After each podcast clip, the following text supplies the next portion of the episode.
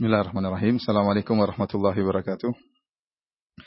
Innal hamdalillah nahmaduhu wa nasta'inuhu wa nastaghfiruhu wa natubu ilayh wa na'udzu billahi min shururi anfusina wa sayyiati a'malina. May yahdihillahu fala mudilla lahu wa may yudlil fala hadiyalah. Wa asyhadu an la ilaha illallah wahdahu la syarika lah wa asyhadu anna Muhammadan abduhu wa rasuluhu la nabiyya ba'dah. Ya ayyuhalladzina amanu taqullaha haqqa tuqatih wa la tamutunna illa wa antum muslimun. فإن أحسن الكلام كلام الله وخير الهدى هدى محمد صلى الله عليه وسلم شر الأمور محدثاتها وكل محدثة بدعة وكل بدعة ضلالة وكل ضلالة في النار Para jemaah umrah yang dirahmati oleh Allah Subhanahu wa taala, alhamdulillah Allah Subhanahu wa taala kembali memberikan kita kesempatan untuk bisa berkumpul di, di majelis yang kita harapkan diberkahi oleh Allah Subhanahu wa taala dan menambah timbangan kebaikan kita di akhirat kelak. Dan insya Allah pada malam hari ini kita akan menyampaikan beberapa poin di antaranya tentang peristiwa dibelahnya dada Nabi Shallallahu Alaihi Wasallam. Kemudian tentang wafatnya ibunya Nabi Shallallahu Alaihi Wasallam. Kemudian bagaimana Nabi Shallallahu Alaihi Wasallam dirawat oleh kakeknya Abdul Muttalib, kemudian oleh pamannya Abu Talib, dan yang terakhir tentang bagaimana Nabi SAW menggembalakan kambing. Uh, adapun di antara mukjizat yang dialami oleh Nabi Shallallahu Alaihi Wasallam yaitu dibelahnya dada beliau alaihi salatu wasallam. Dan proses pembelahan dada Nabi Shallallahu Alaihi Wasallam uh, disebutkan oleh para ulama di antaranya terjadi dua kali. Tatkala beliau di ibu persusuan beliau Halimah As-Sa'diyah, tatkala beliau sedang dirawat oleh ibu persusuan beliau, dada beliau dibelah dan disucikan oleh malaikat. Dan yang kedua terjadi tatkala beliau hendak melaksanakan Isra Mi'raj. Dibelah juga dadanya untuk kedua kalinya. Adapun yang pada pertemuan kali ini kita akan bahas pembelahan yang pertama. Sebagaimana hadis ini adalah hadis yang sahih diriwayatkan dalam banyak riwayat di antaranya dari sahabat Anas bin Malik radhiyallahu taala anhu beliau berkata anna Rasul atahu Jibril alaihi salam wa huwa yal'abu ma'al gilman. Suatu hari Rasulullah sallallahu alaihi wasallam didatangi oleh malaikat Jibril. Dan Rasulullah SAW sedang bermain-main bersama dengan anak-anak yang lain. Fa'akhadahu fasara'ahu fashaqqa an qalbihi. Maka malaikat Jibril pun menjatuhkan Nabi sallallahu alaihi wasallam kemudian membelah uh, dada beliau fastakhrajal qalb. Kemudian malaikat Jibril mengeluarkan jantung dari dada Nabi sallallahu alaihi wasallam. Fastakhraja minhu 'alaqah. Kemudian dari jantung tersebut diambil segumpal darah yang hitam. Kemudian kata malaikat Jibril, "Hadza hadhu syaitan minka." Ini adalah bagian syaitan darimu. Thumma ghasalahu fi tastin min dhahabin bima'i zamzam. Kemudian setelah itu jantung Nabi sallallahu alaihi wasallam dicuci oleh malaikat Jibril alaihissalam di sebuah tempayan yang terbuat tempayan yang terbuat dari emas ya bimain zamzam dicuci dengan air zamzam. Thumma la'amahu. Setelah dicuci kemudian dijahit dijahit kembali oleh malaikat Jibril. Thumma adahu ila makani kemudian jantung tersebut dimasukkan lagi ke dalam dada Nabi sallallahu alaihi wasallam. Wa ja'al gilman yas'auna ila ummihi yakni dhi'rahu. Maka teman-teman Nabi sallallahu alaihi wasallam ketakutan mereka pun lari pergi menuju ke ibu persusuan Nabi yaitu Halimah Sa'diyah. Kemudian mereka berkata, "Inna Muhammadan qad kutil." Wahai ibu kami, Muhammad telah terbunuh, telah dibunuh. Fastaqbaluhu, maka mereka pun pergi menuju ke Nabi sallallahu alaihi wasallam wa huwa muntaqi'ul laun dan dia dalam keadaan pucat. Rasulullah sallallahu alaihi wasallam. Kata Anas bin Malik radhiyallahu taala anhu, "Wa qad kuntu ara athar al-mikhyat fi sadrihi." Saya melihat bekas jahitan di dada Nabi Shallallahu Alaihi Wasallam. Hadis ini hadis yang sahih yang diriwayatkan oleh Imam Muslim. Dan juga dalam riwayat yang lain lebih lebih terperinci, ya Rasulullah Shallallahu Alaihi Wasallam berkata, "Kanat hadinati min bani Sa'ad bin Bakrah." Ya. Fantalaktu ana wa laha fi buhmin lana. Nabi Shallallahu Alaihi Wasallam cerita, waktu saya sedang berada di pemeliharaan ibu susuan saya yaitu Halimah Sa'diyah. Waktu suatu hari saya pergi bersama anaknya. Jadi anak saudara sepersusuan, anak dari Halimah Sa'diyah bersama Nabi sallallahu alaihi wasallam, kami sedang menggembalakan ternak buhmin yaitu kambing atau onta atau yang lainnya. Walam na'khudh ma'ana zadan dan kami tidak mengambil tidak membawa bekal tatkala itu. Fakultu maka aku berkata kepada saudaraku tersebut, saudara susuanku, ya akhi idhab fa'tina bizadin min indi ummina. Ya saudaraku, pulang dan ambillah bekal dari rumah ibu kita. Fantalaqa akhi wa mangkastu wa makastu indal indal buhum. Maka saudaraku pun pergi, sementara saya tetap bersama kambing-kambing. Fa aqbala ta'irani abyadani ka'annahuma nasran. Tiba-tiba kata Nabi sallallahu alaihi wasallam datanglah seperti dua ekor burung yang berwarna putih. Seperti burung nasar kata burung apa? Burung nazar kata Nabi sallallahu alaihi wasallam. Faqala ahaduhuma li sahibihi. Maka dua burung itu itu malaikat saling berbicara di antara mereka. Kita tahu bahwasanya Allah menciptakan apa? Malaikat dengan bersayap. Ja'ilil malaikati rusulan uli ajnihatin masna wa thulatha wa ruba' yazidu fil khalqi ma yasha'. Allah Subhanahu wa taala menciptakan malaikat ada yang bersayap dua, ada yang bersayap tiga, dan ada yang bersayap empat, dan Allah menambah malaikat sesuai dengan Allah yang kehendaki. Ada yang sayapnya banyak seperti malaikat Jibril disebutkan sayapnya sampai 600 situmi'ah jenah, 600 sayap. Allah Subhanahu wa taala maha kuasa atas segalanya dan kita beriman adanya malaikat. Ya. Kita beriman adanya jin, meskipun kita tidak melihatnya namun kita rasakan kehadiran jin terkadang Demikian juga malaikat kita beriman dengan adanya malaikat. Kata Nabi SAW, tiba-tiba datang dua ekor burung yang berwarna putih. Ternyata dua malaikat. Faqala ahaduhuma li sahibihi. Maka yang satu malaikat berkata kepada temannya, ahuwa huwa, apakah itu dia? Artinya mereka ditugaskan oleh Allah untuk mencari Nabi Muhammad SAW. Faqala na'am. Maka satunya mengatakan benar, iya. Artinya mereka menuju ke Nabi SAW. Fa'akbala yabtadirani fa'akhadhani fabatahani lil qafa fasyaqa fasyaqa batni. Kata Nabi SAW, maka mereka berdua pun mendatangiku, lalu mereka membegangku, lalu mereka menidurkan aku, terlentang di bawah, apa namanya, terlentang leher, uh, terlentang ya, bahasa Indonesia ya. Jadi leher di belakang tertidur. Fasyaqqa batni. Kemudian keduanya membelah perutku, membelah dadaku. Thumma stakhraja qalbi. Fasyakkahu. Kemudian keduanya mengeluarkan jantungku. Setelah jantungku dikeluar, fasyakkahu. Jantungku dibelah oleh mereka. Nabi SAW melihat semua ini. Dalam keadaan hidup. Fa'akhraja minhu alaqataini saudawain. Maka mereka mengeluarkan dua segumpal darah yang berwarna hitam. Faqala ahaduhuma li sahibihi, "I'tini bima'in salj." Faqassala bihi jawfi. Dikatakan datangkan air, ya, maka didatangkan air kemudian mereka berdua ya mencuci rongga tubuhku. Tsumma qal itini bima'in barat. Barat, datangkanlah air yang yang dingin. Faghasala bihi qalbi, lalu digunakan untuk mencuci apa? jantungku. Tsumma qal itini bisakinah. Datangkan ketenangan. Fadhar fadharha fadharha fi qalbi. Maka diletakkanlah uh, ketenangan tersebut dalam jantung Nabi sallallahu alaihi wasallam. Tsumma qala ahaduhuma li sahibihi, kemudian salah satunya berkata kepada temannya, "Khuttahu, jahitlah." Fa khatahu wa khatama ala qalbi bi khatamin nubuwah. Lalu satunya pun menjahit jantung Nabi sallallahu alaihi wasallam lalu memberi cap di jantung Nabi sallallahu alaihi wasallam dengan cap kenabian.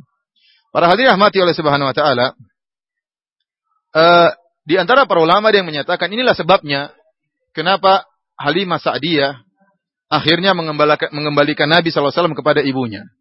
Ibunya beberapa kali minta agar Nabi dikembalikan, namun Halimah Sa'diyah senang kalau ada Nabi di kampungnya. Kenapa? Karena banyak keberkahan. Akan tapi terjadi peristiwa yang menakutkan ini mengkhawatirkan Halimah Sa'diyah, akhirnya ibunya pun mengambil Nabi wasallam tatkala Nabi berumur 4 tahun. Jadi Nabi dirawat di Taif sampai berumur berapa tahun? 4 tahun. Kemudian dilanjutkan dirawat oleh ibunya sampai berumur enam tahun. Para hadirin rahmati oleh Subhanahu wa taala, ini adalah mukjizat di antara mukjizat Nabi sallallahu alaihi wasallam dan para ulama menyebutkan banyak hikmah di antara mukjizat ini. Di antara mukjizat pembelahan dada atau jantung Nabi sallallahu alaihi wasallam yaitu Nabi sallallahu alaihi wasallam sejak kecil sudah maksum. Sejak kecil sudah sudah maksum. Oleh karenanya beliau tumbuh tatkala kecil tidak sebagaimana anak-anak yang lain. Kemudian tatkala beliau mencapai masa dewasa, belasan tahun, mungkin 20 tahun, beliau pun tidak melakukan kemaksiatan-kemaksiatan atau kelalaian-kelalaian, hura-hura yang dilakukan oleh para pemuda di kota Mekah. Kenapa? Karena hati beliau sudah disucikan oleh Allah Subhanahu wa taala, bagian yang mungkin diganggu oleh syaitan sudah diambil oleh malaikat. Sudah diambil oleh malaikat. Dibersihkan oleh Allah Subhanahu wa taala. Bahkan disebutkan dalam satu hadis, Rasulullah mengatakan, saya tidak pernah terbetik dalam hati saya untuk mengikuti acara-acara orang-orang Mekah, kecuali dua kali. Dan hadis tersebut dengan sanad yang hasan. Suatu hari kata Nabi SAW, saya lagi mengembalakan kambing, lalu saya bilang kepada teman saya, tolong jaga kambing saya, saya mau pergi. Ada acara pernikahan. Biasa ada hura-hura, ada musik-musik, ada macam-macamnya. Maka Nabi SAW kemudian pergi turun ke kota, ingin menghadiri acara walimahan tentunya ada maksiat di situ. Tatkala dia mulai mendengar ada suara-suara, tiba-tiba Allah Subhanahu wa taala membuat Nabi pingsan, tidak sadar, tiba-tiba telinga beliau tertutup dan beliau tidak sadar kecuali sudah siang. Matahari sudah terbit baru beliau sadar. Malam-malam gak sempat begadang ikut acara para pemuda. Akhirnya beliau pulang ketemu dengan temannya, temannya tanya gimana? Sudah ikut acara kata Nabi, saya tidak lakukan apa-apa. apa? Dapat sana tinggal pingsan, gak sempat ikut acara. Kedua kali juga demikian. Rasulullah SAW terbetik lagi dalam hatinya ingin ingin tahu dia anak, anak muda. Maka dia pun jalan ternyata terjadi apa yang terjadi sama seperti kejadian awal. Beliau pun dibuat pingsan tidak sadar oleh Allah Subhanahu wa taala dan tidak sempat mengikuti acara-acara demikian. Oleh karenanya Nabi SAW tatkala sebelum menjadi seorang nabi dikenal oleh orang-orang Quraisy dengan Al-Amin. Orang yang terpercaya. Kenapa akhlaknya mulia? Bagaimana tidak Nabi SAW akhlak, akhlaknya mulia, sementara hatinya, jantungnya telah dibersihkan oleh malaikat. Di sana ada orang-orang Nasara yang berusaha mengingkari kejadian pembelahan dada Nabi Wasallam. Mereka mengatakan dua hujah mereka. Kata mereka yang pertama ini tidak sesuai dengan tabiat manusia. Yang kedua kata mereka tidak masuk akal. Ini di luar daripada ya apa namanya di luar daripada sunnatullah. Sunnatullah yang anda seperti jantung dikeluarin ya mati, dibelah ya mati. Kenapa Muhammad tidak mati tatkala dibelah jantungnya oleh Allah Subhanahu wa taala? Maka kita bantah dan mereka mengatakan tidak masuk akal masa jantung dikeluarkan, dibelah, kemudian dicabut, dijahit, dimasukin lagi. Ini di luar daripada tidak masuk akal. Ini sejak dahulu syubhat ini dilontarkan oleh orang-orang Nasara. Namun kita bantah, kita katakan justru inilah mukjizat. Ya, kalau kalau biasa-biasa saja bukanlah mukjizat. Tatkala kita mengatakan ini mukjizat, maka memang dia luar biasa. Mukjizat itu artinya apa? Khariqul ada, keluar daripada kebiasaan. Itu namanya mukjizat. Itu namanya apa? Mukjizat. Keluar keluar daripada kebiasaan, keluar daripada sunatullah karena Allah Subhanahu wa taala yang mengatur sunatullah, Allah yang bisa merubah sunnah tersebut. Contohnya Nabi Ibrahim alaihissalam, api sunatullahnya membakar.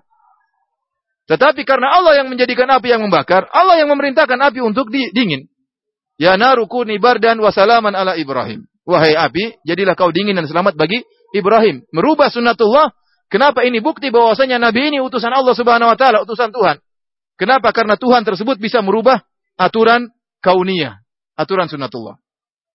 Taib kita katakan kepada orang-orang Nasara, Nabi Isa alaihissalam waktu masih kecil bisa ngomong, itu keluar dari sunnatullah atau tidak? Itu aneh atau tidak? Wajar atau tidak? Nabi Isa alaihissalam bisa menghidupkan yang mati. Nabi Isa alaihissalam bisa menyembuhkan orang buta. Ini di luar dari kewajaran. Kalau kau tidak percaya kepada pembelahan jantung, jangan percaya juga kalau Nabi Isa bisa ngomong waktu kecil. Nabi, Nabi Isa bisa menyembuhkan orang yang terkena penyakit kusta atau terkena penyakit baros. Orang yang buta bisa disembuhkan, orang yang meninggal dihidupkan lagi. Jangan percaya kalau begitu tentang Nabi Isa. Jangan percaya juga laut kemudian terbelah dua. Nabi Musa alaihissalam kemudian laut kok bisa naik ke atas. Mengalir ke atas. Ini keluar daripada sunnatullah. Nah kita katakan, Inilah mukjizat, inilah mukjizat dan ada asal dari mukjizat tersebut. Kita akan buktikan bagaimana dampak dari pembelahan dada Nabi Shallallahu alaihi wasallam. Yang kedua kata mereka tidak masuk akal. Kenapa tidak masuk akal? Sekarang zaman modern, jantung bisa dikeluarkan atau tidak? Bisa dibelah, bisa dibuat katupnya, bisa. Saya terdengar hal-hal yang saya tidak tidak masuk akal, namun ternyata bisa dilakukan. Ada anak bayi lahir jantungnya nggak ada katupnya, bisa dibuat katupnya, dibelah, dipasang katupnya. Subhanallah. Ada orang jantungnya rusak, ada orang baru meninggal jantungnya masih masih baik, diambil jantungnya dipasang kepada yang rusak. Subhanallah, buka buka tutup buka tutup. Sekarang bisa. Oleh karenanya apa yang datang dalam Al-Quran maupun Sunnah, yang terkadang akal kita tidak sampai, kita harus beriman. Kita harus beriman. Belum kalau Allah berbicara tentang yang gaib, tentang malaikat. Kalau kita mau pakai dengan akal kita, nggak masuk akal semuanya. Bicara tentang surga, tentang neraka. Ya. Oleh karena para hadirin rahmatillah subhanahu wa ta'ala, sekarang uh, uh, pengobatan modern membuktikan bahwasanya jantung bisa dikeluarkan, jantung bisa dibelah, jantung bisa di, di, di, di dijahit, semuanya bisa bisa di, dilakukan. Oleh karenanya apa yang terjadi pada Nabi sallallahu alaihi wasallam adalah perkara yang sangat mudah bagi Allah Subhanahu wa taala, "Idza arada syai'an an yaqula lahu kun fayakun." Jika Allah berkehendak maka Allah hanya mengatakan jadi maka jadilah. Dan saya katakan di antara bukti jantung Nabi bersih, tidak ada gangguan syaitan, lihatlah bagaimana akhlak Nabi sallallahu alaihi wasallam. Ya akhi kalau kita belajar akhlak Nabi mukjizat, seluruh akhlak Nabi mukjizat. Bagaimana rahmat Nabi sallallahu alaihi wasallam, "Wa ma arsalnaka illa rahmatan lil alamin." Tidaklah kami utus engkau kecuali rahmat bagi alam semesta. Luar biasa rahmat Nabi Shallallahu Alaihi Wasallam. Luar biasa. Tidak ada manusia seperti Nabi. Kenapa jantungnya sudah dibersihkan oleh Allah Subhanahu Wa Taala? Oleh karena kalau kita renungkan riwayat-riwayat dari Nabi SAW tentang akhlak beliau menakjubkan. Contoh satu saja, yang menakjubkan saya, saya luar biasa ini kok bisa begini. Ya, bisa karena jantung beliau dibersihkan oleh Allah Subhanahu Wa Taala. Contohnya seperti Anas mengatakan, ya, Anas bin Malik mengatakan, "Khadamtu Nabiya sallallahu alaihi wasallam asyara sinin." Saya bekerja sebagai pembantu Nabi 10 tahun. Maka li qad halla fa'alta au lima halla fa'alta lima fa'alta Rasulullah SAW selama Anas bin Malik kerja sebagai pembantu 10 tahun Rasulullah SAW pernah tidak pernah berkata kepada Anas bin Malik kenapa kau melakukan demikian kenapa kau tidak tinggalkan demikian tidak pernah protes Ya adakah majikan tidak pernah ngatur pembantunya 10 tahun? Kata Anas, Nabi tidak pernah mengatakan, kenapa kok begini, kenapa tidak begini? Tidak pernah selama 10 tahun. Artinya apa yang dia lihat, dia biarkan. Dan ini ini luar biasa. Contoh lagi seperti Nabi Shallallahu Alaihi Wasallam tatkala sedang berjalan, hadis Anas bin Malik radhiyallahu taala Tiba-tiba ada orang Arab Badui. Kemudian menarik selendang Nabi Shallallahu Alaihi Wasallam, ridak Nabi Shallallahu Alaihi Wasallam dengan keras. Nabi sedang berjalan tiba-tiba diberhentikan. Kira-kira bagaimana? Orang sedang berjalan tiba-tiba diberhentikan, maka ada bekas merah di leher Nabi Shallallahu Alaihi Wasallam. Setelah dia memberhentikan Nabi Shallallahu Alaihi Wasallam, kemudian dia mengatakan, Ya Muhammad, A'tini mimalillahi alladhi indak. Kata dia, wahai Muhammad, berikanlah harta Allah yang ada pada kamu. Ini dia minta uang sama Nabi, minta harta sama Nabi. Namun dia tidak punya adab orang Arab Badu ini. Namanya orang Arab Badui. Pertama, dia berhentikan Nabi dengan cara kasar. Yang kedua, dia mengatakan Muhammad, tidak mengatakan wahai Rasulullah, tapi dia sebut nama Nabi wahai Muhammad. Kemudian dia tidak mengatakan berikan hartamu, tapi dia bilang berikan harta Allah yang ada pada kamu. Harta, kamu hartamu itu harta titipan Allah. Ini kan nggak sopan seperti ini. Coba kalau antum minta minta bantuan sama bos, antum bilang Pak Bos itu harta semua milik Allah Pak Bos. Berikan saya sedikit. Ya gimana? Ia, ia punya titipan Allah tapi saya yang cari. Namun Nabi SAW dalam kondisi demikian, yang menakjubkan saya, Nabi tidak sama sekali marah, bahkan tersenyum dan mengatakan, ah tuh, berikan kepada orang ini. Dan ini menakjubkan, dalam waktu tersebut langsung senyum. Siapa yang bisa seperti ini? Kita kalau naik mobil, mungkin mobil kita keserempet, kita pasti emosi dulu. Mungkin lima, beri, lima menit berikutnya baru kita senyum, oh ya enggak apa-apa, enggak apa-apa. Tapi dalam hati apa? Mangkel. Dalam tapi langsung senyum, langsung mengatakan berikan harta kepada dia. Ini mustahil. Kecuali Nabi yang lakukan. Antum kalau lagi tawaf tiba-tiba ditabrak sama orang Afrika, antum pasti jengkel kan? Siapa ini? Tahu-tahu orang Afrika, oh enggak apa-apa, enggak apa tabrak lagi karena takut besar badannya. Oleh karena para hadirin rahmatillah subhanahu wa taala, kalau antum perhatikan tentang akhlak Nabi menunjukkan bukti bahwasanya jantungnya dibersihkan oleh Allah Subhanahu wa taala. Dalam sahih Muslim, Rasulullah SAW kalau memberikan sesuatu tidak pernah perkiraan. Luar biasa kalau sedekah. Sampai ada Fasa'alahu rajulun ghanaman. Ada seorang minta kambing kepada Nabi SAW. Fa'atahu ghanaman bainal jabalain. Maka Nabi SAW berikan dia kambing di antara dua gunung. Artinya kambing satu lembah. Ini ibarat orang Arab untuk menunjukkan banyak sekali. Dia minta kambing, Rasulullah SAW kasih kambing banyak. Orang ini langsung masuk Islam. Gara-gara dikasih kambing yang banyak. Kemudian dia pulang kampung, dia mengatakan, Ya qaumi aslimu, fa inna Muhammadan yu'ti ata'an ma la faqah. Wahai kaumku masuk Islamlah. Mintalah sama Muhammad. Muhammad kalau sudah kasih pemberian tidak pernah takut miskin. Kasih semuanya. Kenapa dia takjub dengan kebaikan Nabi SAW? Nabi diminta kasih semuanya. Kayak orang nggak takut miskin. Dan memang Rasulullah tidak pernah takut miskin. Kenapa jantungnya sudah disucikan oleh Allah Subhanahu wa taala. Ini bukti bahwasanya tidak ada yang bisa berakhlak seperti akhlaknya Rasulullah sallallahu alaihi wasallam. Oleh karena para hadirin rahmatillah subhanahu wa taala, kejadian uh, mencuci jantung Nabi sallallahu alaihi wasallam ini kejadian yang pernah terjadi, hadis-hadisnya sahih dan ada asarnya, ada buktinya. Yang saya tidak habis pikir tentang akhlak Nabi sallallahu alaihi wasallam, nanti akan kita ceritakan tentang hijrah. Nabi sallallahu alaihi wasallam waktu beliau belum menjadi nabi, beliau diberi amanah oleh orang-orang kafir untuk meletakkan barang-barang titipan berharga dititipkan kepada Nabi karena Nabi dikenal sebagai Al-Amin. Orang yang sangat terpercaya. Kemudian setelah Nabi diutus oleh Allah sebagai Nabi, mulailah mereka merubah apa namanya julukan Al-Amin yang terpercaya dengan kazab. Nabi dituduh pendusta. Nabi dituduh sebagai apa? Eh, penyihir, Nabi dituduh sebagai dukun, Nabi dituduh sebagai orang gila, Nabi dituduh sebagai penyair gila, penyihir, terkadang dituduh sebagai tersihir. Namun anehnya, meskipun mereka siang harinya mengatakan Nabi pendusta, Nabi, tetap, tetap saja mereka titip barang sama Nabi. Ini yang menakjubkan, saya nggak habis pikir, subhanallah. Bagaimana luar biasanya akhlak Nabi. Orang-orang kafir menuduh Nabi dengan tuduhan yang tidak-tidak, mereka titip, tetap titip barang sama Nabi Shallallahu Alaihi Wasallam. Karena hati, kecil mereka tahu Muhammad tidak mungkin bohong.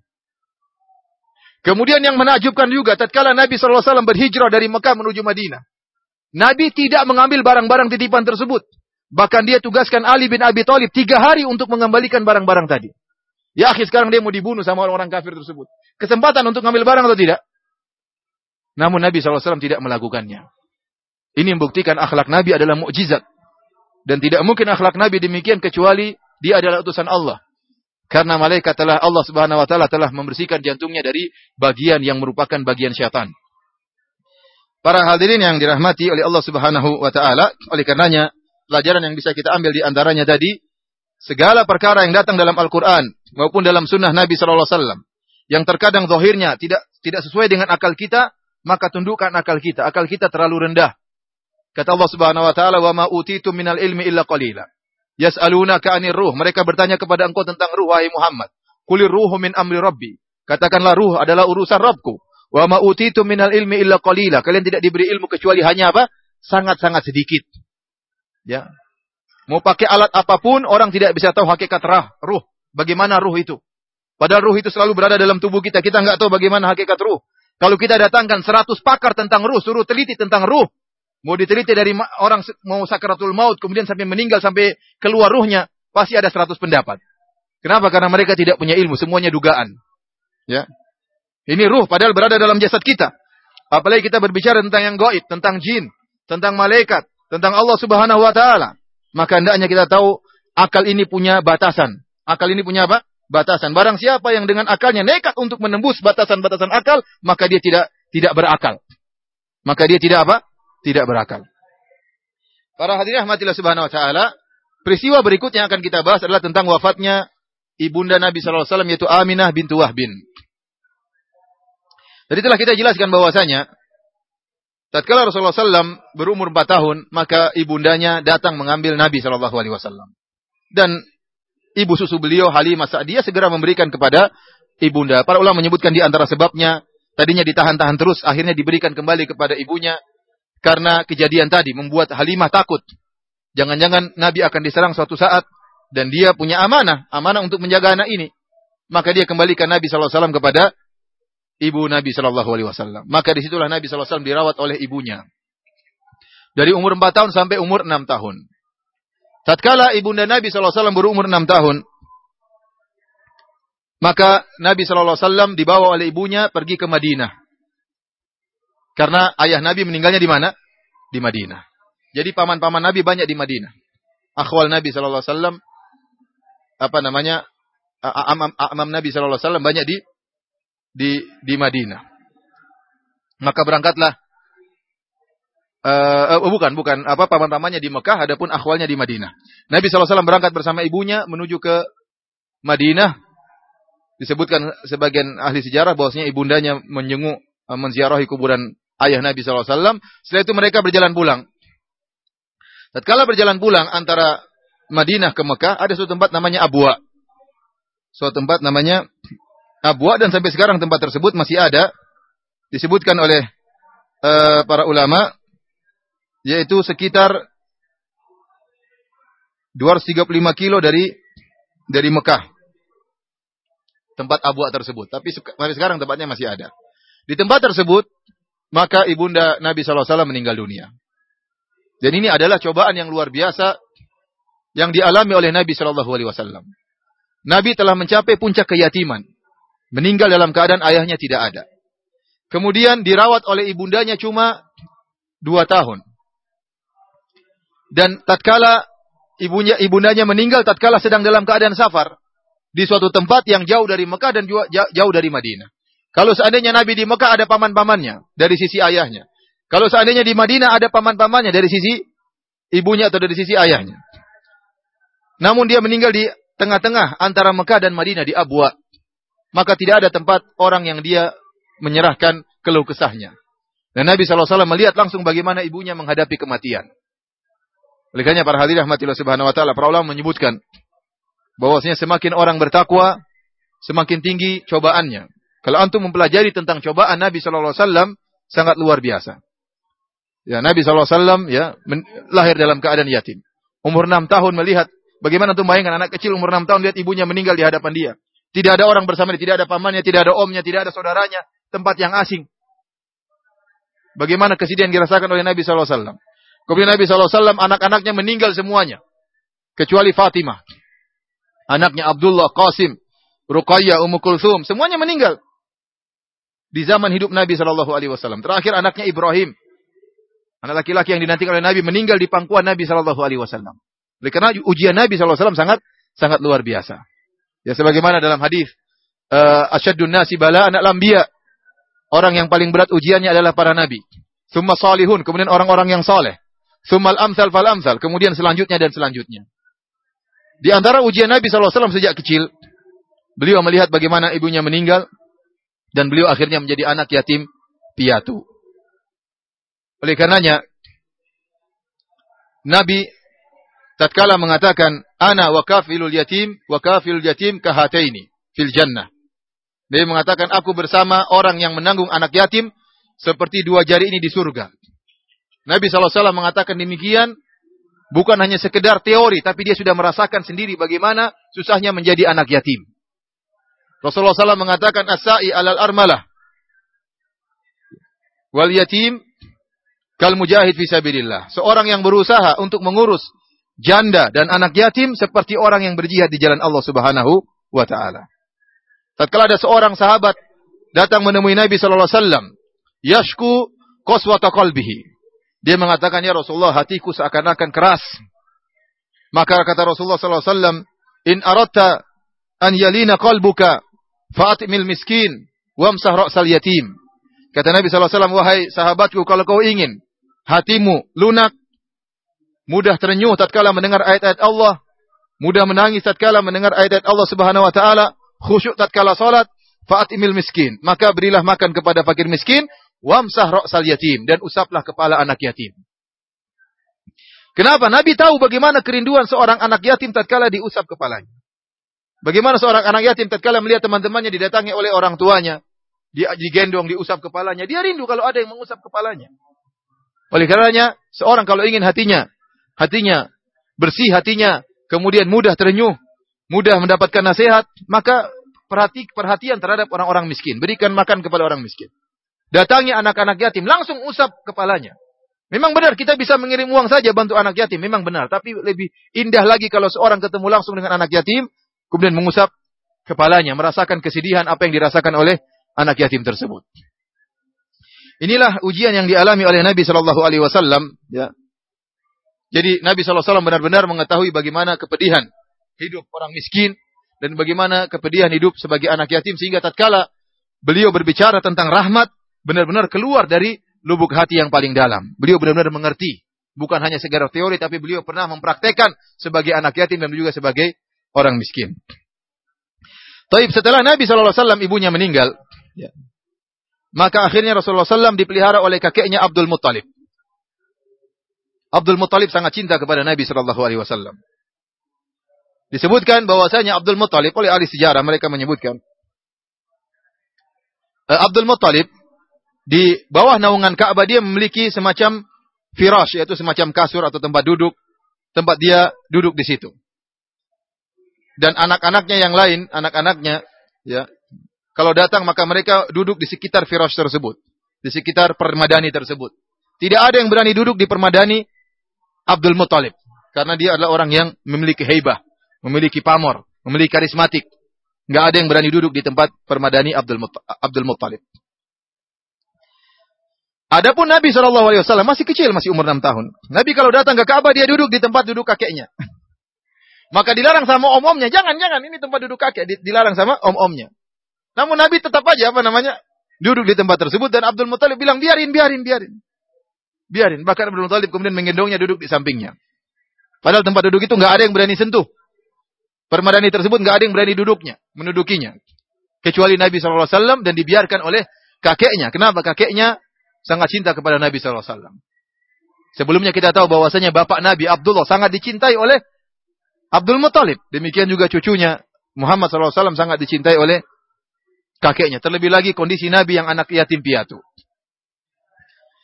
Para dirahmatillah subhanahu wa ta'ala, tatkala paman-pamannya melarang Nabi SAW untuk duduk di permadani, maka Abdul Muttalib mengatakan, Da'u ibni, biarin cucuku duduk di situ, biarin. Fa'inna lahu sya'nan. Dia akan, dia itu adalah orang yang memiliki suatu saat memiliki apa? Kehebatan atau suatu uh, kehebatan lah. Dibiarin. Kemudian akhirnya kakek yang sangat mencintai Nabi SAW akhirnya meninggal juga. Disebutkan umurnya sekitar 82 tahun, 80 tahun lebih. Abdul Muttalib pun meninggal dunia. Setelah Abdul Muttalib meninggal dunia, maka Abdul Muttalib mewasiatkan kepada Abu Talib, paman Nabi SAW. Kenapa Abu Talib yang dipilih? Karena Abu Talib dan Abdullah saudara kandung, satu ibu satu bapak. Paham? Abu Abdul Muttalib menikah dengan beberapa wanita. Di antara yang satu ibu satu bapak adalah Abu Talib dengan Abdullah. Abu Talib dan Abdullah. Paman yang lain dari ibu yang lain. Bapaknya sama tapi dari ibu yang yang lain. Oleh karenanya Abu Talib pun akhirnya dialah yang merawat Nabi Muhammad sallallahu alaihi wasallam. Dan disebutkan bahwasanya Abu Talib sangat mencintai Nabi sallallahu alaihi wasallam.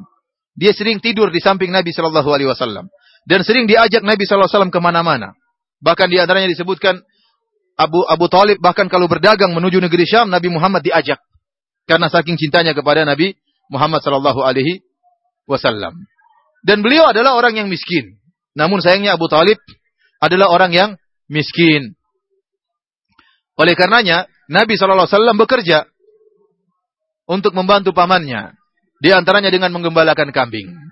Dengan menggembalakan kambing. Oleh karenanya, pada uh, sekarang kita akan bahas tentang bagaimana Nabi SAW menggembalakan kambing dan hadis-hadis yang menyebutkan akan hal ini. Diriwayatkan oleh Imam Al-Bukhari rahimahullahu taala An Abi Hurairah radhiyallahu taala anhu dari sahabat Abu Hurairah radhiyallahu taala anhu qala dia berkata qala Rasulullah sallallahu alaihi wasallam Rasulullah sallam bersabda Ma min nabiyyin illa waqad ra'al ghanam Tidak ada seorang nabi pun kecuali pernah menggembalakan kambing. Qalu wa anta ya Rasulullah para sahabat bertanya para sahabat para sahabat-sahabat muda mereka mungkin tidak mengetahui bagaimana masa kecilnya nabi. Maka waktu Nabi mengatakan semua nabi, tidak ada seorang nabi pun kecuali mengembalakan kambing, mereka bertanya, Anta ya Rasulullah, kau juga menggembala, menggembalakan kambing wahai Rasulullah? Kata Rasulullah SAW, Naam, iya saya menggembalakan kambing. Kuntu ar'aha ala qararit di ahli Makkah. Saya dulu mengembalikan kambing-kambingnya orang Mekah untuk dapat upah dari mereka. Qararit itu upah pecahan dinar. Di antaranya kata para ulama, Nabi SAW tidak punya kambing. Kambingnya orang, dia yang apa? ngerawat. Supaya dapat upah dan upah tadi untuk membantu pamannya. Pamannya siapa? Abu Talib. Karena Abu Talib miskin. Dia orang terpandang namun dia miskin. Secara ekonomi, secara keuangan, secara mal, harta dia miskin.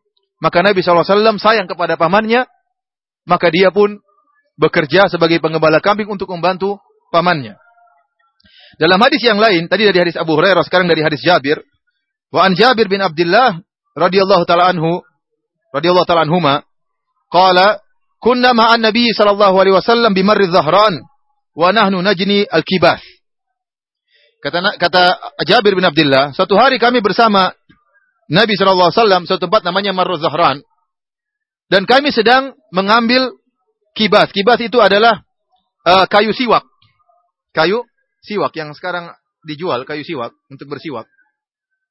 Mereka sedang mengambil-ngambil kayu tersebut, dipotong. Faqala Nabi sallallahu alaihi wasallam, "Alaikum bil aswad minhu." Cari yang kayunya batangnya hitam. Maka para sahabat heran. Para sahabat tahu Nabi di kota sejak apalagi Jabir sahabat muda. Mereka tidak mengenal Nabi kecuali Nabi sudah menjadi seorang Nabi tinggal di kota. Ternyata waktu nyari-nyari kayu siwak Nabi bilang pilih yang warna ini warna itu. Loh berarti Nabi tahu tentang siwak, tentang perkebunan, tentang pedesaan. Maka fakulna ya Rasulullah, kami bertanya, wahai Rasulullah, ka'annaka ra'aital ghanam. Seakan-akan kau pernah mengembala kambing, kau tahu tentang mana siwak yang bagus, mana siwak yang tidak bagus. Maka Nabi mengatakan, "Naam, iya saya pernah mengembalakan kambing." Wahal min nabiyyin illa waqad ra'aha? Bukankah setiap nabi pasti pernah mengembalakan kambing? Para hadirin rahmati oleh Subhanahu wa taala, hadis yang kedua diriwayatkan oleh Imam Muslim. Ini dalil bahwasanya seluruh nabi menggembalakan kambing. Sampai subhanallah, nabi yang hidup dalam keadaan mewah di ditakdirkan oleh Allah, diatur oleh Allah untuk gembala kambing. Contohnya Nabi Musa alaihissalam. Nabi Musa alaihissalam dirawat di mana sih? Di istana Fir'aun. Nabi Musa, semasa kecilnya siapa yang merawat? Ibunya di istana Fir'aun. Hidup dalam kemewahan. Sekelas Nabi Musa alaihissalam yang dianggap anak oleh Fir'aun. Mana mungkin gembala kambing? Namun Allah atur bagaimana Nabi Musa gembala kambing. Akhirnya Nabi Musa membunuh seorang dari Mesir. Akhirnya dikejar-kejar oleh Fir'aun. Maka dia pun lari ke negeri Madian. Akhirnya ketemu dengan seorang laki di sana, dinikahkan sama seorang putrinya, disuruh maharnya gembala kambing 8 tahun. Akhirnya diatur oleh Allah supaya Nabi Musa meskipun hidupnya di tempat yang mewah, toh ujung-ujungnya harus gembala apa? Kambing. Seluruh Nabi pasti gembala kambing. Nabi Sulaiman, Nabi Daud yang pernah menjadi raja luar biasa juga pernah menggembala kambing. Hanya saja tidak sampai ceritanya kepada kita. Yang sampai kepada kita kisahnya Nabi Musa. Orang berpikir bagaimana Nabi Musa yang hidup dalam keadaan mewah kok bisa gembala kambing, Allah yang atur. Akhirnya dia pun gembala kambing sebagai mahar untuk istrinya bekerja 8 tahun atau 10 tahun. Para hadirin rahmati oleh Subhanahu wa taala, apa hikmahnya seorang menggembalakan kambing? Kenapa Allah menjadikan para anbiya seluruhnya tanpa terkecuali? Wahal min nabiyyin illa ra'aha, kata Nabi tidak, bukankah setiap nabi pasti menggembalakan kambing? Kata para ulama banyak hikmah di antara kenapa para nabi terutama sebelum menjadi nabi mereka atau sebelum memegang kekuasaan, sebelum mengatur, mereka ditakdirkan oleh Allah untuk mengembala kambing. Di antara hikmahnya, untuk mengajarkan tawadu. Seorang penggembala, apa yang mau dia sombongkan? Terutama gembala kambing. Ya, kalau dia punya, uh, apa yang mau dia sombongkan? Beda kalau orang punya mobil. Orang punya mobil, bisa sombong atau tidak?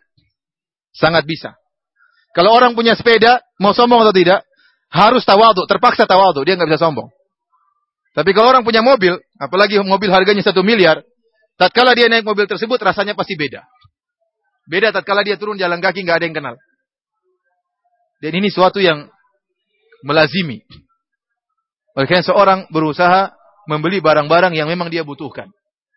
Kalau memang mahal tapi memang dia butuhkan, beli nggak apa-apa.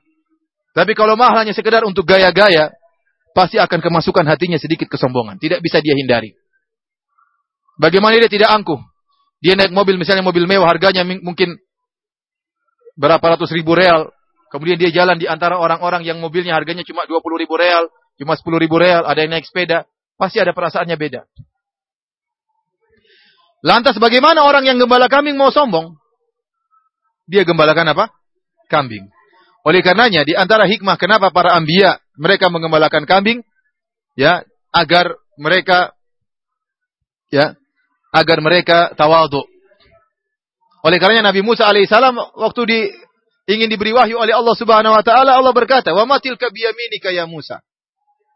Apa yang ada di tangan kananmu wahai Musa? Tongkat ini mau disiapkan oleh Allah jadi mukjizat. Qala hiya asaya atawaqqu 'alaiha wa ahushu biha ala ghanami.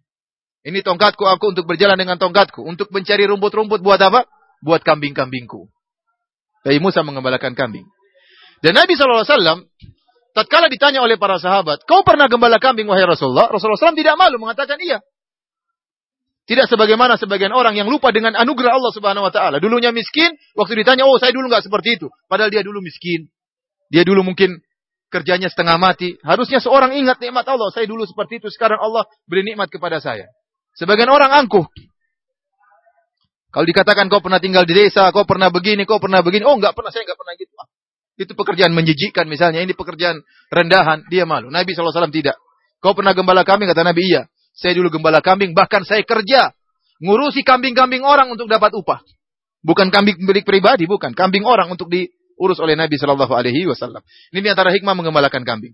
Di antara hikmah menggembalakan kambing, perhatian terhadap orang, hewan yang makhluk yang lemah. Kambing itu lemah. Dia tidak bisa melawan, tidak seperti onta. Onta kalau ngamuk, tuannya bisa dibunuh. Onta kalau ngamuk, tuannya bisa ditendang atau tidak? Dan banyak kejadian tuannya dibunuh oleh onta. Onta disakiti, dia dendam. Kapan ada kesempatan dia bunuh? Sebenarnya bahkan saya pernah lihat makto, eh, apa namanya, klip video, menakjubkan. Ada onta dua sedang berkelahi, dipisahin oleh seorang dari Sudan kalau tidak salah. Ontanya ngamuk, kenapa pisahin kita? Dua-duanya nyerang orang ini yang misahin. Jadi onta bisa membunuh. Dan betapa banyak saya sering dengar ada berita-berita orang terbunuh oleh onta. Dia emosi, dia bisa bunuh. Kuda pun bisa menendang tuannya. Kuda pun bisa menjatuhkan tuannya kalau dia emosi. Tapi kambing apa yang dia mau lakukan? Kambing hewan lemah. Maka Allah memilihkan Nabi untuk menggembala apa? Kambing. Untuk perhatian terhadap hewan-hewan yang lemah. Kemudian di antara hikmah kata para ulama, kambing bermacam-macam modelnya. Kambing itu bermacam-macam. Ada kambing yang nakal, yang mungkin suka nandukin, kambing yang tidak bertanduk. Ada kambing yang kuat yang bisa hobinya naik-naik bukit. Ini repot kan diurus. Ada kambing yang lewat lembah nggak mampu, ada kambing yang kuat, ada kambing yang lemah, ada kambing yang cacat. Maka Nabi tatkala memelihara kambing berbagai macam model kambing ini penting.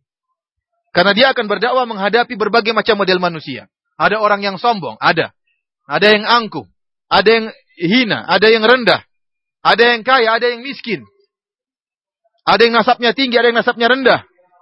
Berbagai macam model manusia. Oleh karenanya Nabi dilatih di antara hikmahnya kata para ulama, untuk mengatur kambing bermodel-model tadi sehingga dia punya malakah, punya kemampuan untuk mengatur kambing-kambing tersebut. Wallahu alam bisawab. Para hadirin rahmatillah subhanahu wa taala. Kemudian kita juga di antara faedah bahwasanya Nabi SAW sejak kecil sudah mandiri. Dia tidak bergantung kepada orang lain. Dia tidak bergantung kepada orang lain. Di antara yang melemahkan dakwah, tatkala seorang dai bergantung kepada orang lain. Kalau tidak ada orang tersebut, tidak ada dana dari orang tersebut, dia tidak berdakwah. Ini di antara yang melemahkan dakwah. Seorang ada orang bantu, alhamdulillah. Seorang dai aib untuk minta-minta. Apalagi pasang tarif, memalukan. Ini pekerjaan memalukan. Berdakwah terus kemudian pasang tarif. Saya sekali dakwah dikasih berapa juta? Lima menit lima juta. Ini memalukan, menjijikkan pekerjaan seperti ini. Tetapi kalau ada orang kasih, kasih hadiah, terima, nggak jadi masalah. Kalau orang kasih hadiah, Rasulullah SAW terima hadiah. Tetapi menjadikan bahwasanya memasang tarif kemudian kalau tidak ada duit maka dia tidak berdakwah, maka ini melemahkan dakwah. Oleh karena Nabi SAW sejak kecil diajar mandiri oleh Allah Subhanahu wa taala. Bahkan dia bekerja dan sejak kecil sudah diajar membantu orang lain. Sejak kecil bantu pamannya, iya atau tidak? Sejak kecil Nabi sudah bantu pamannya. Oleh karenanya tatkala Nabi SAW dan Nabi masyhur sifat beliau suka membantu orang lain. Tatkala Nabi SAW nanti akan kita jelaskan didatangi oleh malaikat Jibril, Nabi ketakutan datang kepada Khadijah dan mengatakan ini khasyitu ala nafsi dalam sahih Bukhari. Saya khawatir suatu menimpa diriku. Kata Khadijah radhiyallahu taala anha radhiyallahu taala anha kallafallahi abshir. Sekali-sekali tidak demi Allah gembiralah wahai suamiku. Innaka latasilur rahim. Engkau seorang yang suka bersilaturahmi. Ini Nabi sebelum menjadi Nabi sudah demikian sifatnya. Wa tasduqul hadis. Engkau senantiasa jujur. Wa tahmilul kalla. Wa taksibul ma'dum. Wa takrid daif. Wa ala nawabil haq. Engkau senantiasa menjamu tamu. Engkau senantiasa membantu orang tidak bisa mandiri. Bahkan kau cari uang untuk berikan kepada orang yang tidak mampu. Bahkan kau suka apa membantu orang yang terkena musibah. Nabi sejak kecil demikian. Akhirnya para hadirin rahmatillah subhanahu wa ta'ala biasakan diri kita untuk tidak bergantung kepada orang lain. Di antara puncak kebahagiaan, seorang tidak bergantung kepada makhluk apa pun. Kita mengambil sebab, iya kita kerja sama orang. Ini bos kita. Sebab kalau mau dapat gaji ya, tapi kita jangan bergantung sama dia. Kita bergantung kepada Allah Subhanahu wa taala. Kapan seorang menggantungkan hatinya kepada manusia, berharap kepada manusia, suatu saat dia akan kecewa. dan akan hilang kebahagiaannya. Beda kalau orang menggantungkan hatinya kepada Allah senantiasa, maka dia akan senantiasa bahagia. Tapi para hadirin rahmatillah subhanahu wa ta'ala, kita lanjutkan kisah yang terakhir akan kita sampaikan pada malam hari ini. Yaitu kisah pertemuan antara Nabi SAW dengan pendeta Buhaira.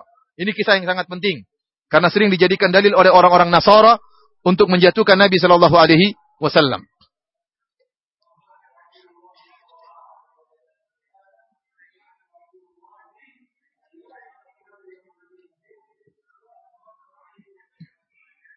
Para tamu-tamu Allah yang dirahmati oleh Allah Subhanahu wa taala. Uh, sebagaimana tadi kita jelaskan bahwasanya Abu Talib paman Nabi SAW sangat cinta kepada Nabi SAW. Seakan-akan Nabi adalah anaknya sendiri. Kenapa? Ini keponakannya dari saudara kandungnya Abdullah. Maka dia sangat cinta kepada Nabi. Bahkan dia sering tidur bersama Nabi SAW. Ke mana dia pergi, dia bawa Nabi SAW. Bahkan dalam perjalanan yang jauh. Padahal Nabi masih kecil, umur belasan tahun. Masih 12 tahun, masih berapa belas tahun. Di antaranya satu hari pamannya mengajak Nabi SAW ke negeri Syam untuk berdagang. Abu Talib. Tatkala sampai di negeri Syam, dan kita tahu negeri Syam dikuasai oleh orang-orang Romawi. Dan orang-orang Romawi adalah orang-orang Nasara. Orang-orang Nasara. Ada para pendeta di sana. Di sanalah Nabi SAW bertemu dengan seorang pendeta namanya Buhaira. Saya akan bacakan hadisnya sebagaimana diriwayatkan oleh Al-Imam Tirmidzi dalam sunannya. An Abi Musa al-Asy'ari radhiyallahu taala anhu dari sahabat Abu Musa al-Asy'ari, beliau berkata, "Kharaja Abu Talib ila Syam." Abu Talib keluar ke negeri Syam wa kharaja ma'ahu Nabi sallallahu alaihi wasallam fi asyakhin min Quraisy. Dan Nabi keluar bersama Abu Talib bersama orang-orang yang sudah tua dari orang-orang Quraisy. Jadi paman Nabi bersama Nabi sama orang-orang tua Quraisy mereka pergi ke negeri Syam untuk berdagang. Falamma asyrafu ala rahib habatu fahallu fahallu rihalahum atau fahallu rihalahum. Tatkala mereka sampai di dekat dengan tempatnya rahib Buhaira ini yang disebut oleh para ulama dengan namanya Buhaira, maka mereka pun berhenti dan mereka pun uh, um, apa namanya unta-unta mereka mereka ikatkan dan mereka istirahat di situ. Fakharaja ilaihim rahib maka sang pendeta keluar menemui menemui mereka. Wa kanu qabla dzalik yamurruna bihi fala yakhruju ilaihim wala yaltafit. Padahal mereka sering lewat tempat tersebut. Sebelumnya Abu Talib dan teman-temannya sering lewat di tempatnya rumahnya melewati rumahnya rohib ini. Namun sang rohib, sang pendeta tidak pernah keluar nemui mereka, apalagi ngelirik mereka tidak pernah. Namun sekali ini aneh, kali ini aneh. Kenapa rohib mendatangi mereka? Rupanya ada Nabi Shallallahu Alaihi Wasallam bersama mereka. Fahum yuhilluna rihalahum faja'ala yatakhallaluhum rahib. Mereka sedang memberes-bereskan onta mereka, mempersiapkan mungkin apa namanya tikar dan macam-macamnya. Maka rahib pun masuk di sela-sela mereka. Hatta ja'a fa akhadha fa akhadha bi yadi Rasulillah sallallahu alaihi wasallam. Sehingga akhirnya sang rahib bertemu dengan Nabi kemudian memegang tangan Nabi sallallahu alaihi wasallam. Faqala hadha sayyidul alamin. Kata sang rahib, inilah pemimpin seluruh alam semesta. Hada Rasul Rabbil Alamin. Inilah Rasul penguasa alam semesta ini. Rasulnya Allah Subhanahu Wa Taala. Yab'athuhu Allahu rahmatan lil alamin. Allah mengutus dia sebagai rahmat bagi alam semesta ini. Ini perkataan siapa? Rahib. Di hadapan Abu Talib dan teman-temannya. Faqala lahu asyakhun min Quraisy. Maka orang-orang Quraisy bertanya kepada sang rahib. Ma ilmuka? Kenapa kau tahu demikian? Kenapa kau katakan ini anak kecil ini akan menjadi penguasa uh, pemimpin alam semesta? Bahwasanya dilihat adalah rasul utusan dari Tuhan alam semesta. Maka sang rahib berkata, "Innakum hina asyraftum minal aqabah lam yabqa hajarun wala syajarun illa sajidan." Tatkala kalian keluar menuju tempatku, maka tidak ada satu pohon, tidak ada satu batu pun kecuali sujud kepada dia. Wala yasjudani illa lin nabiyyin. Dan tidaklah pohon dan batu sujud kecuali kepada seorang nabi. Wa ini a'rifuhu bi khatamin nubuwah asfala min gudrufi katifihi mislu tufaha. Dan saya tahu dia seorang nabi karena ada tanda kenabian. Dan ini memang benar kalau ini bahwasanya ada tanda kenabian di bawah pundak Nabi Shallallahu Alaihi pundak Nabi yang melengkung kita punya pundak apa namanya bahu ya. Di belakang apa namanya? Pundak ya. Bahu yang ini, belakang ini pundak. Di bawah pundak ada semacam tai lalat yang besar, ada rambutnya. Inilah tanda kenabian dan saya lihat tanda kenabian tersebut. Thumma raja'a fasana alahum ta'aman. Kemudian dia pun pulang dia buat makanan buat mereka. Falamma atahum bihi fakana huwa fi ra'iyatil ibil faqala arsilu ilaihi. Fa'akbala wa alaihi ghamamatun tudhilluhu. Tatkala dia pun mendatangi mereka dan tatkala itu dia sedang menggembalakan onta maka dia berkata arsilu ilaihi fa aqbala wa alaihi ghamama tudhilluhu. Tatkala mereka mendatangi Nabi sallallahu alaihi wasallam, Nabi sallallahu alaihi wasallam pun tidak sempat diantar oleh diantar oleh sang pendeta karena diundang makan oleh Nabi oleh sang pendeta. Kemudian Nabi disuruh antar kembali ke Abu Talib dan teman-temannya. Uh, ada sebuah bayangan di bawah sebuah pohon. Maka mereka ingin meletakkan Nabi di bawah bayangan pohon tersebut, namun ternyata orang-orang Quraisy sudah mendahului duduk di bawah bayangan pohon tersebut. Falamma jalasa mala fi syajarati mala fai'u syajarati alaihi. Nabi pun duduk di sisi yang lain, tiba-tiba bayangan pohon berpindah kepada Nabi sallallahu alaihi. Ini dalam hadis dalam hadis ini. Faqala unzuru ila fai'i syajarah mala alaihi. Lihatlah kepada bayangan pohon berpindah dari mereka, berpindah kepada Nabi Shallallahu Alaihi Wasallam. Fabainama huwa qa'imun alaihim wa huwa yunashiduhum alla yadhhabu bihi ila Rum. Maka pendeta rahib Buhaira mengatakan jangan kalian bawa Muhammad ke negeri Rum. Fa inna Rum in ra'auhu arafuhu bisifah fayaqtulunahu. Hati-hati kalau kalian bawa ke negeri Romawi, semakin jauh ke negeri Syam, maka kalau mereka tahu ini Muhammad, mereka akan bunuh. Karena mereka tahu akan muncul suatu nabi baru. Ya, yang nabi baru tersebut ciri-cirinya adalah bersunat. Nanti akan dalam sejarah dalam Sahih Bukhari kisah tentang pertemuan Abu Sufyan dengan Herakl. Herakl tahu bahwasanya akan ada nabi baru. Dan nabi baru tersebut ciri-cirinya adalah disunat. Dia menyangka dari kalangan Yahudi ternyata dari orang Arab. Tatkala dia bertanya apakah orang Arab disunat? Iya, orang Arab disunat. Ya. Di antaranya cirinya juga ada tanda kenabian. Maka orang-orang Romawi ingin membunuh Nabi Shallallahu Alaihi Wasallam. Faida bisa baatin kot akbalu minar Rum. Tiba-tiba dia habis ngomong gitu, tiba-tiba datang tujuh orang pasukan dari negeri Rum. Fastak balahu. Maka ditemui oleh sang pendeta. Fakola maja abikum. Maka dia bertanya apa yang membuat kalian datang ke sini? Qalu ji'na inna hadha nabi kharijun fi hadha syahr. Falam yabqa tariqun illa ba'atha bu'itha ilaihi bi unas. Kami mendengar bahwasanya nabi tersebut telah muncul pada bulan ini dan dia akan lewat jalan ini. Maka kami mencari nabi tersebut. Setiap jalan, setiap sudut jalan kami sudah utus orang untuk mencari nabi tersebut. Maka uh, fa inna wa inna qad ukhbirna bi khabarahu khabarahu bi tariqi kahadha dan kami telah dikabarkan nabi itu lewat jalan wahai pendeta. Qala afara'aitum amran arada Allah an yaqdiyahu hal yastati'u ahadun minan nasi raddahu? Kata sang pendeta kepada pasukan tadi, Wahai pasukan, kalau Allah menghendaki sesuatu, apakah ada orang yang bisa menolaknya? Tidak ada yang bisa. Kalau Allah ingin menjadikan Nabi ini muncul, maka tidak ada yang bisa menolaknya. Qala fabayi'uhu. Kata dia, berbaiatlah kepada Nabi tersebut kalau sudah muncul. Para hadirin rahmatillah subhanahu wa ta'ala. Di akhir hadis, kata kata Abu Musa al-Asy'ari atau kata Nabi kata Abu Musa al-Asy'ari, "Falam yazal yunashiduhu" Falam yazal yunashidhu, sementara sang pendeta terus ingatkan, jangan kalian bawa kalian Jangan kalian bawa Muhammad ke negeri Rum. Ya. Hatta raddahu Abu Talib wa ba'atha ma'u Abu Bakrin wa Bilalan. Akhirnya Abu Talib memulangkan Nabi sallallahu alaihi wasallam dan Abu Talib mengirim bersama Nabi Abu Bakar dan Bilal.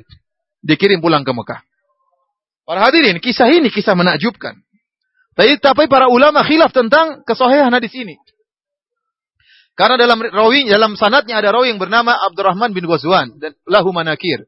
Kata, kata para ulama dia punya riwayat-riwayat yang mungkar.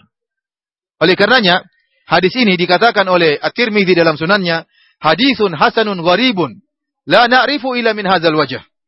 Ini adalah hadis yang hasan yang gharib dan kami tidak tahu kecuali dari, dari jalur ini. Kemudian hadis ini juga diriwayatkan oleh Al-Hakim dalam Mustadraknya dan Al-Hakim mensahihkan hadis ini. Namun dibantah oleh Al-Imam Az-Zahabi, ulama besar dari mazhab Syafi'i, ahli hadis, ahli jarh wa ta'dil dia mengatakan hadis ini adalah hadis yang palsu. Hadis yang palsu. Al-Imam Zahabi rahimahullah menyebutkan banyak dalil yang menunjukkan hadis ini hadis yang palsu.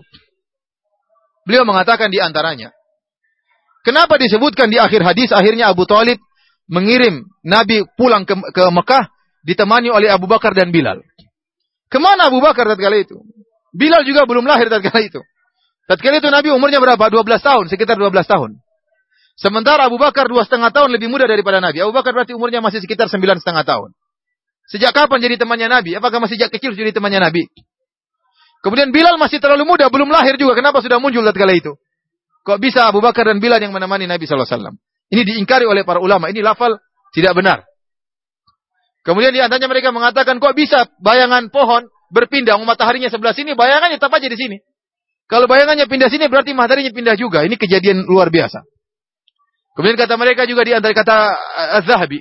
Di antaranya, kenapa Abu Talib meninggal dalam keadaan kafir? Nanti akan kita jelaskan Abu Talib dalam dalam hadis yang sahih sahih Bukhari meninggal dalam keadaan kafir, tidak mau masuk Islam. Bukankah seharusnya Nabi ingatkan wahai Abu Talib, kau kan masih ingat waktu kita saya masih kecil, pendeta sudah bilang saya akan jadi nabi. Kenapa kau tidak beriman? Dan Nabi sama sekali tidak pernah mengingatkan kejadian ini kepada Abu Talib. Paham maksud saya? Seharusnya Nabi mendakwai Abu Talib dengan mengingatkan, wahai Abu Talib, bukankah kau tahu kejadian-kejadian waktu saya duduk, bayangan pindah sendiri. Tidakkah kau ingat perkataan pendeta Buhaira waktu kita ketemu di negeri Syam? Dia mengatakan saya bakal jadi Nabi. Kemudian juga para orang-orang tua dari kalangan Quraisy, kenapa tidak ada mereka yang diingatkan oleh Nabi? Kalian kan dulu temani saya waktu saya masih kecil, kan kalian telah dikabari oleh pendeta bahwasanya saya akan jadi Nabi. Oleh karenanya para hadirin, kisah ini diperselisihkan oleh para ulama tentang sohenya. Sebagian ulama mensohhikan, sebagian ulama mendoifkan. Di antara yang mendoifkan tadi Az-Zahabi rahimahullahu taala. Sebagian ulama seperti Syekh Albani rahimahullah mensohhikan hadis ini dari sisi sanatnya dia sahih. Kecuali lafal yang terakhir dikatakan bahwasanya diutuslah Nabi bersama Abu Bakar dan Bilal. Ini jelas lafal yang mungkar, mustahil terjadi. Ala kulihal, ini hadis diperselisihkan sahih atau tidaknya. Namun anehnya hadis yang diperselisihkan ini dijadikan dalil oleh orang-orang Nasara. Orang-orang Nasara berpegang teguh dengan hadis ini. Mereka mengatakan, bahkan sampai antum bisa lihat di YouTube, sampai sekarang mereka mengatakan Muhammad itu dia tidak dapat wahyu dari Allah, tetapi dia itu diajari oleh pendeta Buhaira. Buktinya apa? Dia sempat bertemu dengan pendeta Buhaira. Oleh karenanya, apa yang disampaikan oleh Nabi itu bukan dari Allah, bukan wahyu. Tetapi dia hanya menukil dari pendeta Buhaira tatkala bertemu di negeri Syam. Ini sedang mereka ungkit-ungkit. Bahkan saya nonton saya nonton YouTube ada seorang pendeta. Masih ada YouTube-nya. Dia mengeluarkan mahtutot surat menyurat yang dikirim oleh Buhaira kepada Nabi Muhammad SAW. Jadi seluruh mukjizat atau wahyu dari yang datang kepada Nabi itu surat yang dikirimkan oleh apa? Buhaira. Ini pernyataan mereka dan tidak malu-malunya muncul di televisi menyatakan demikian. Dan ini kekonyolan. Kita bantah pernyataan ini. Pertama kita katakan, kisah sanad hadis ini diperselisihkan. Karena ada lafal-lafal yang tidak masuk akal. Bagaimana Anda kemudian orang-orang Nasrani berdalil dengan kisah yang diperselisihkan kesohihannya.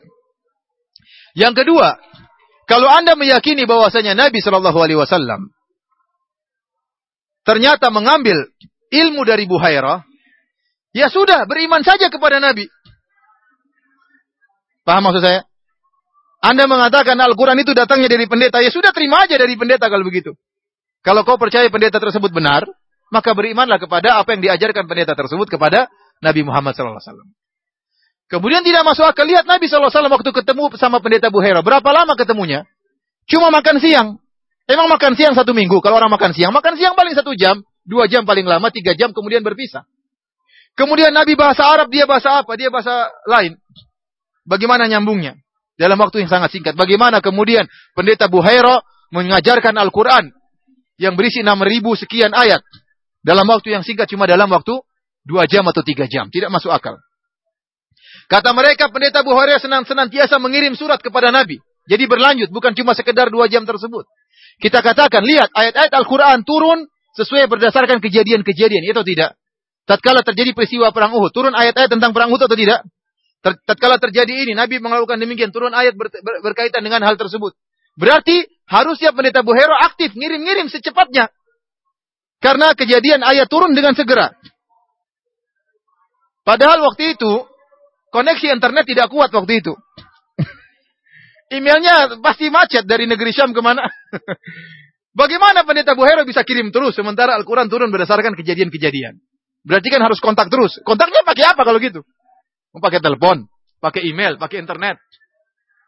Semuanya nggak masuk akal. Dalil-dalil mereka semuanya tidak tidak masuk akal. Oleh karenanya para hadirin rahmatillah subhanahu wa taala kita katakan hadis tentang pertemuan Nabi dengan pendeta Buhaira masih diperselisihkan. Kalaupun hadisnya sahih, maka tidak jadi dalil bahwasanya Nabi mengambil ilmu dari apa? pendeta Buhairah. Oleh karena dikatakan di antara bukti Nabi menerima wahyu langsung dari Al-Quran, Allah menjadikan Nabi ummi. Tidak bisa baca dan tidak bisa tulis. Ya, tidak bisa dan tidak bisa baca dan tidak bisa tulis. Dan lihatlah bahwasanya isi Al-Quran bertentangan dengan isi Injil yang telah dirubah. Isi Injil yang telah dirubah ada kesyirikan, ada penuhanan terhadap Nabi Isa.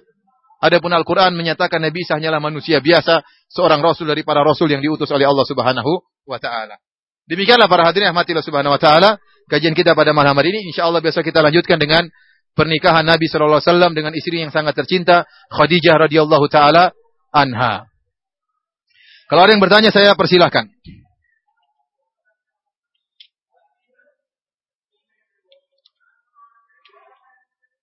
Ada yang bertanya?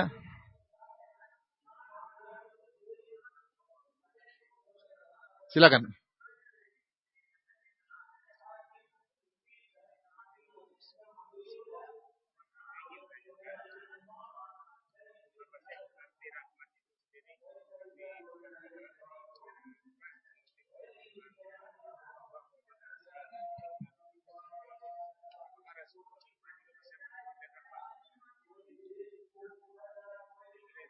Memberikan rahmat gimana maksudnya? Memberikan rahmat gimana? Allah berfirman, "Wa ma arsalnaka illa rahmatan lil alamin." Tidaklah kami mengutus engkau wahai Muhammad kecuali sebagai rahmat bagi alam semesta. Rahmat kasih sayang, ya, rahmat kasih sayang. Oleh karena Nabi SAW memberikan kasih sayang kepada umat ini dan kasih sayang Nabi luar biasa. Nabi agama Islam agama penuh rahmat dan kasih sayang. Terhadap hewan pun ada rahmatnya. Seorang tidak boleh kata Nabi SAW, "Wa idza dzabhtum fahsinul kitlah." Ya. Falyuhidda syafratahu wal yurih dzabihatahu. Jika salah seorang dari kalian menyembelih seekor hewan maka ya sembelihlah dengan ya dengan baik. Tajamkanlah belatinya, pisaunya dan sembelih dengan baik. Ini di antara bentuk rahmat.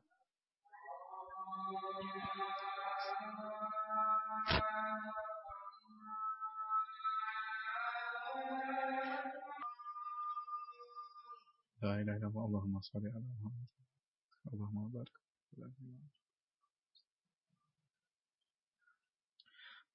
Para rahmatillah subhanahu wa ta'ala. Jadi tatkala Allah mengatakan wa ma arsalnaka illa rahmatil lil alamin. Tidaklah kami mengutus engkau kecuali rahmat bagi alam semesta dan benar Rasulullah SAW sebagai rahmat. Bahkan saya katakan jangankan jangankan kepada manusia, hewan pun Rasulullah SAW memberikan rahmat. Sampai-sampai Rasulullah SAW mengabarkan ada seorang wanita masuk surga gara-gara memberikan minum seekor anjing.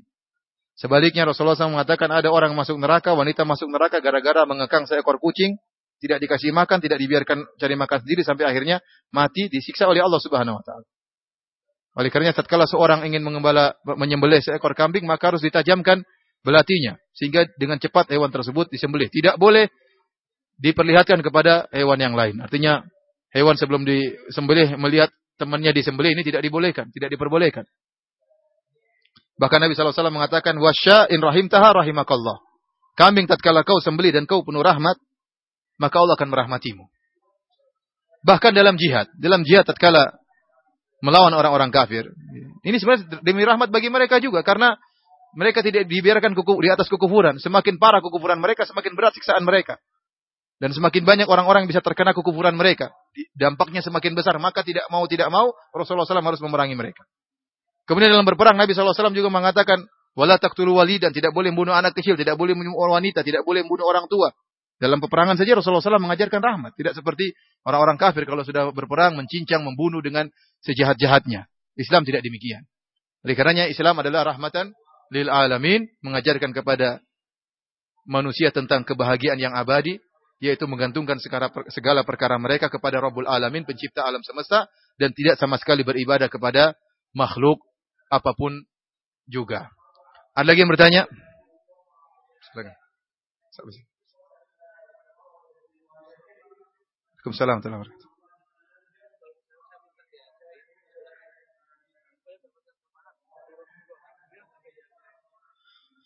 Solawat ya.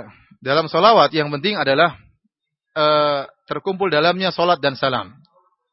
Inna Allah malaikatahu yusalluna ala nabi. Ya ayyuhalladzina amanu sallu alaihi wa sallimu taslima. Sungguhnya Allah dan malaikatnya bersolawat kepada Nabi. Wahai orang-orang yang beriman, bersolawatlah dan bersalamlah kepada Rasulullah SAW. Oleh karena seorang bersolawat, ya dia tatkala tatkala uh, tatkala salat diajarkan oleh Nabi dengan salawat yang paling sempurna salawat Ibrahimiyah. Yaitu Allahumma salli ala Muhammad wa ala ali Muhammad kama sallaita ala Ibrahim wa ala ali Ibrahim innaka Hamidum Majid. Babarik ala Muhammad wa ala ali Muhammad kama barakta ala Ibrahim wa ala ali Ibrahim innaka Hamidum Majid. Ini salawat disebut dengan salawat Ibrahimiyah dan dia ada salawat yang terbaik sebagaimana kesepakatan para ulama karena Nabi yang mengajarkannya langsung. Dan di sana ada eh, rahasia-rahasia dari salawat ini. Kenapa Rasulullah SAW sebutkan Ibrahim? Kenapa keluarga Ibrahim? Kita harus pelajari apa rahasia daripada salawat Ibrahim. Selain daripada salawat Ibrahimiyah, seorang boleh bersalawat dengan sendirinya, dengan lafal dia seperti dia mengatakan Allahumma salli wa sallim ala Muhammad atau sallallahu alaihi wasallam. Bebas-bebas saja. Oleh karenanya para ulama terkadang mereka bersalawat dengan lafal mereka selama salawat tersebut yang dibuat oleh para ulama tidak diyakini dengan keyakinan-keyakinan tertentu. Contohnya seperti salawat Fatih yang dibuat oleh Tarekat Tijaniyah. Barang siapa yang baca salawat ini seakan-akan menghatamkan Quran tujuh kali. Atau ada faedah-faedah tertentu. Ini nggak benar. Atau ada salawat yang siapa yang barang siapa baca salawat ini maka akan kesulitannya akan dihilangkan sama sekali sehingga diyakini lafal-lafal tertentu ini tidak boleh kecuali ada dalilnya. Oleh karena saya katakan salawat yang terbaik salawat Ibrahimiyah. Selain daripada itu boleh-boleh saja, namun tidak boleh diyakini dengan keyakinan tertentu. Ini punya faedah khusus, ini punya faedah tertentu. Maka kita tidak boleh mengatakan demikian kecuali kalau ada dalilnya. Asalnya salawat boleh-boleh saja selama tidak ada sikap berlebihan kepada Nabi atau sampai pada derajat kesyirikan. Karena sebagian orang mencintai Nabi, namun mereka memuji Nabi berlebihan. Makanya saya katakan di antara faedah kita mempelajari sirah Nabi, kita ingin memuji Nabi. Namun dengan pujian yang Nabi berhak, tidak boleh berlebihan melampaui apa? Batas pujian terhadap Nabi. Contohnya seperti seorang menulis syair tentang Nabi mengatakan, dan sering dibaca di tanah air kita Indonesia, Wa inna min judika ad-dunya wa dharataha, wa min ulumika ilmal lauhi wal qalami. Di antara kedermawananmu engkau wahai Muhammad adalah dunia dan akhirat. Dunia dan akhirat kedermawanan Nabi atau kedermawanan Allah Subhanahu wa taala? Ya akhi, surga yang punya siapa? Kalau Allah tidak memberi rahmat kepada Nabi, Nabi tidak masuk surga. Rabbi Rasulullah yang mengatakan demikian. Langsung seorang mengatakan berlebihan, mengatakan dunia dan si isinya adalah kedermawanan Nabi SAW. Wa min ulumika ilmal qawli ilmal lauhi wal qalami. Di antara ilmu wahai Muhammad, ilmu lauhil mahfuz. Ini enggak benar, ini dusta. Rasulullah SAW tidak tahu seluruh ilmu gaib. Oleh karenanya beliau diberi racun tatkala di Khaybar dan sebab racun itulah yang buat Nabi akhirnya sakit, akhirnya meninggal dunia.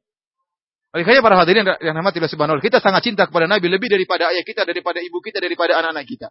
Dan kita hendak memuji Nabi dan dituntut kita memuji Nabi sallallahu alaihi wasallam. Bagaimana tidak kita memuji Nabi? Allah memuji Nabi sallallahu alaihi wasallam. Wa innaka ala khuluqin azim. Allah yang memuji Nabi sallallahu alaihi wasallam. Tetapi pujian kita harus dengan ilmu.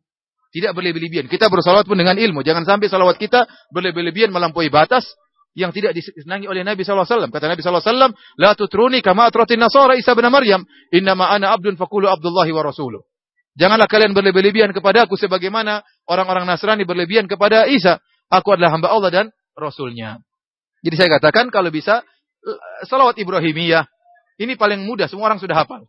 Cuman memang hanya saja orang kurang sering baca, kenapa nggak enak, nggak ada, nggak bisa dilakukan, nggak bisa dilakukan. Padahal dia salawat yang terbaik. Biasakan diri baca salawat ini kalau bisa baca tafsirnya. Kenapa Allah mengatakan Kama solaita ala Ibrahim ala ali Ibrahim sebagaimana kau bersalawat kepada Ibrahim dan keluarga Ibrahim ini tentu ada rahasia harus dipelajari. Ada lagi yang bertanya? Terakhir ya. ya. Oh,